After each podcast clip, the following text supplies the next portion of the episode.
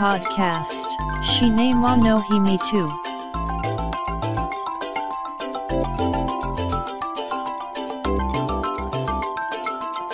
This broadcast is made by Cinema Podcaster Fuji Walker. お待たせしましたお待たせしすぎたかもしれませんシネマポッドキャスターの藤岡ですポッドキャストシネマの秘密の第74回です。死曰く始終にして惑わず人も40歳ともなれば世の中の物事の道理を知っているので迷うことはない。古代中国の思想家孔子の教えです。どうしていきなり孔子なんてのを引用したのかというと先日誕生日を迎えましてついに40の大台となりました。しかしまあ孔子は迷わないなんて言ってますが意外にそうはいかないもんだなと感じています。先日不動産屋を訪ねたんですね。もちろん物件を見せてもらうためですが所得水準から考えて新築一軒家なんて夢の話。手が届くのはもちろん中古物件。そうかこんなもんかと現実を知るわけです。案内してくれた不動産屋さんはその日来て物件を見てすぐ決める人はいませんというので手が届きそうな物件があれば紹介してくださいと不動産屋を後にしたわけですが迷いますよね。これでいいのか。死曰く始終して惑わずだそうですが。ほんとそうはいかないもんだなと感じながらさあシネマの秘密第74回始めます Tranquility Base here. The Eagle. It's one small. Nice to be in orbit. Every four computers now one. Welcome home, Columbia. Beautiful. Five, four, three, two.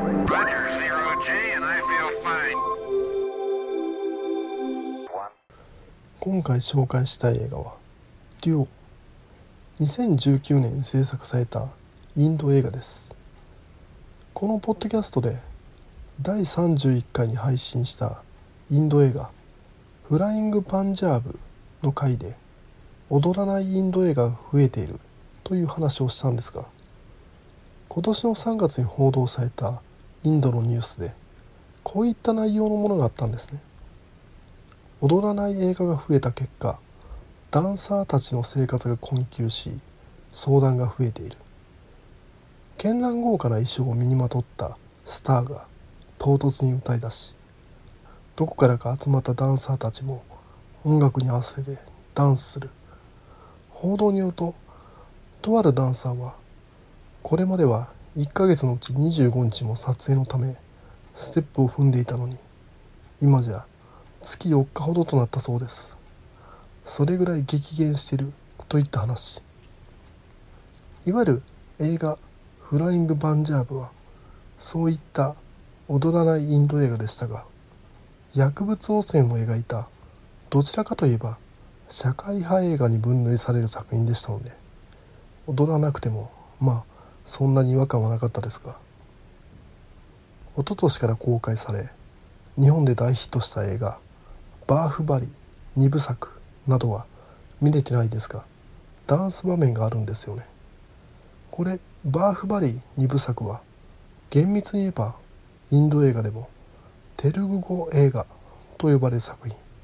いわゆる踊るインド映画マサラムービーはムンバイで制作された映画を代替させているのに対してバーフバリ2部作は制作拠点の違うハイディラバードで制作された映画ですので事情が違うわけですが。ちなみにこのインド映画には制作拠点が複数あるといった話は第51回に配信したインド映画「ピザ」の回で触れてます。インド映画の制作拠点は北インドは主にムンバイ南インドはハイデラバードなどといった具合に各言語地域ごとに分かれており報道された踊らないインド映画が増えていると言ってるのはムンバイでの話。ムンバイはマサラムービーミュージカル映画を制作している拠点です。これ本当にそうなのかとムンバイで制作された娯楽映画を見て確かめてみたいと思っていたら都合よくネットフリックスで今年ムンバイで制作された映画が配信されていました。それが今回話させていただく映画「デュオ」田舎から出てきた女の子が大都会ムンバイの荒波に揉まれ一回り成長するといった王道の娯楽映画。さて果たしてダンスシーンはあったのか。結論から先に言うと一切踊りません。報道の通りです。踊らないインド映画が増えている。大都会ムンバイのアンダーグラウンド。スラムであるダラビー地区。ダニー・ボイル監督による映画「スラムドッグ・ミリオネア」の舞台となった世界最大のスラム。といったインドならではといった場所は出てくるもののいわゆるハリウッドのライトなコメディを見ているかのような映画でした。これ従来のマサラムービーに慣れ親しんだ人は物足りなさを覚えるかもしれませんがネットフリックスによって世界に配信される映画として考えた場合はこういった大人な映画というのはどこの国の人でもすんなり入っていける感じになってるんじゃないでしょうか。というか当のインド人にとってもハリウッドナイズされた作品というのは案外好まれているんじゃないでしょうか。そもそもがさまざまな階層に分かれるインド社会において我々同様に欧米的な価値観にどっぷりと使っている層がいてもおかしくはないわけであれですね。アメリカのシットコムビッグバンセオリーギークな僕らの恋愛法則のレギュラーであるラージみたいな人です。そういった彼ら彼女らにターゲットを絞った結果踊らない映画が増えているといった感じになっていそう。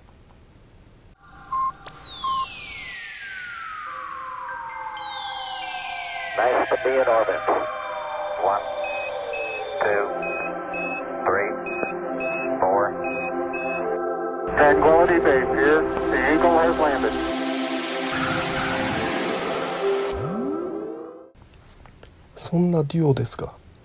お話はネットフリックスの解説によるとこんな感じ。エキセントリックな悪党に車を盗まれた女性は謎の詐欺師の力を借りて車を探し始める。その過程で有能なのに自信を持てなかった彼女が少しずつ成長していく。本作の主人公はミティラ・パルカー演じるニルマ。彼女の購入したばかりの新車が盗まれたことで物語を動き出します。ちなみにこの新車は韓国の自動車メーカーヒュンダイの車です。ニルマは被害届を出しに警察署へ行くわけですがそこで待合室にたまたまいた男に盗まれた車両は早く見つけないと二度と見つからないと教えてもらい助けになる人を紹介してもらうわけです。それがもう一人の主人公であるアバイ・デオール演じるアーティストと呼ばれる男。どんな鍵でも開けることができるいわゆる錠前師。しかしこれこの男はいわゆる裏稼業の仕事のギャラは受け取らないっていう設定になってるんですね。彼は建設途中で放棄された立ち入り禁止のビルに勝手に住んでいてそこに豪華なシステムキッチンを設置し独学で料理の練習をしています。コックとしての腕はプロ級。主人公ニルマに料理を振る舞ったりする場面もあるんですがこのキッチンや食材どうやって手に入れたんだろう。このアーティスト収入源が劇中の描写だと謎。だって莫大な収入がありそうな鍵開けも無補修ですから。そういったことを考えるとかなりふわふわした漫画的なキャラクターですがこの演じているアバイ・デオールのいわゆる一般的なインド人から逸脱した見た目。体格もよく話し方もスマートという完璧超人ぶりにまあそりゃ金ぐらいどうでもなるわなと変な説得力を感じます。このアバイ・デオールはインド映画の大スターであるダルメンドラの甥御さんでいわゆるスター一族であるデオール一家の一員。日本で例えると長門博之津川雅彦の牧野家。ハリウッドではコッポラ一家。とにかく由緒正しい芸能一家の出のアバイ・デオール。こういうスター一族の人が踊らないインド映画に出るってのも変化を表してるんでしょうね。ちなみに大スターであるダルメンドラの代表作は1975年に公開された映画「炎」なんと8年間もロングランしたという記録を持つインド映画史上空前絶後の大ヒット作品。さて話を戻すと主人公ニルマはアーティストと出会うことで映画の舞台である大都市ムンバイになるスラムダラビー地区などアンダーグラウンドの世界に足を踏み入れることになり今まで知る由もなかったさまざまな人々と出会い社会の成り立ちなどを知り成長していくことになる。なかなかよくできた可愛らしい話となっております。さて本作「デュオ」ですが現代オリジナルタイトルは「チョップスティックス」これお箸のことですよね。なぜお箸がタイトルになってるのかというのはちょっと映画を最後まで見てもピンとこないですが主人公ニルマはツアーガイドの仕事をしてるんですね。本人はヨーロッパの旅行者を相手にしたいのに会社の命令とあと中国語を話せるという理由で中国人旅行者相手に接客してるわけです。しかしどうもうまくいかない。そのために劇中不慣れなお箸の使い方をアーティストに習うといった場面が出てきます。そこで主人公ニルマとアーティスト2人の距離がぐっと近づくわけです。お箸は2人の心を引き寄せる道具です。だからタイトルは「チョップスティックス」なのかな。本当ハリウッドナイズされた映画で踊らないインド映画ですが普通に楽しい映画であり気分が落ち込んでいる時などハッピーな気持ちになりたい時に見ることをお勧めするほっこりする作品が本作「デュオ」本作おすすめです Podcast. Shine mo no hi me too. Wo, ki e ter yo. To it ko e wo. Apple Podcasts no. Review ya. Twitter. To it ta. Social networking service day. Our get take ta di tally. Come so yago e ken. Demata shiwo. Apple Podcasts. Si saabu arogu no commento. Tumblr. No mail form. Twitter. Account. At Cinemana Himitsu ni. Oyo se tada kiruto. Sai war e death. Omachi shite ali mas. こんな感じでデュオ紹介させていただいたんですがどうでしょう？さていよいよ来週となりました。20カ国地域首脳会合。いわゆる G20 が我が大阪で開催されるわけです。数日前には大阪の吹田市でおまわりさんが襲われて拳銃を奪われるという事件も起きましたが何事もなく G20 が終わってほしいと願うばかりです。開催まで1週間はあるにもかかわらずすでに日本各地から機動隊が大阪に集結し埼玉県警やら千葉県警やら通りに立って睨みを利かしています。期間中は通行規制がかかると告知されている道路なんかでは規制の準備なんでしょうかね。片側2車線の道路の一つを封鎖してバリケードを並べたいと今から当日に向けての練習をしていたり主要なターミナル駅なんかは元から防犯カメラが稼働してるんで変わらずですがローカルな駅なんかでは下にコロコロをつけた移動式の防犯カメラがサミットに合わせて置かれていたりします。あとあれですか。G20 機関の宅配便は大幅に遅延したり当日つかないなど予想されるみたいで中小の配送業者なんかはその日は商売にならんと休みになったりするそうです。本当国際的なイベントが大阪で開かれるという機運を感じますね。これ市民生活にもかなり影響出ますね。とりあえず世界の過激派の皆さんは今回ばかりはどっかよそでやっていただけませんかと。何事もなく終わることを切に願うばかりです。また6月18日には山形県沖を震源とする最大震度6強の地震が発生しましたね。火災や家屋の倒壊などの深刻な被害の情報はこの音声を収録している時点では報道されてませんが新潟県や山形県の地域によってはインフラが止まるなどの被害はあったようですね。また日本海沿岸部では津波注意報がすぐさま発令されテレビ各局は地震発生後すぐさま緊急放送に切り替わってましたね。放送局によっては「逃げて」のテロップがモニターに大写しになるなど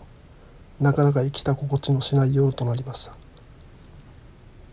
その夜行えた気象庁の会見で揺れの大きかった地域などでは今後1週間ほどは最大震度6強程度の地震に注意するよう呼びかけていましたので山形新潟の方は眠れない夜が続くと思いますがご自愛ください。ポッドキャストの音声ではありますがお見舞い申し上げます。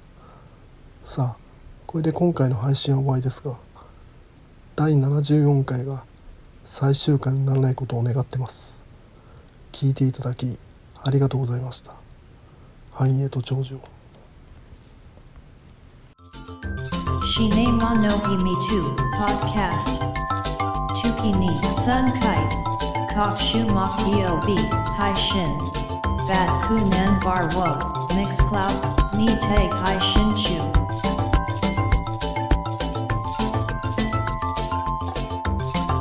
In to enjoy the next broadcast distribution.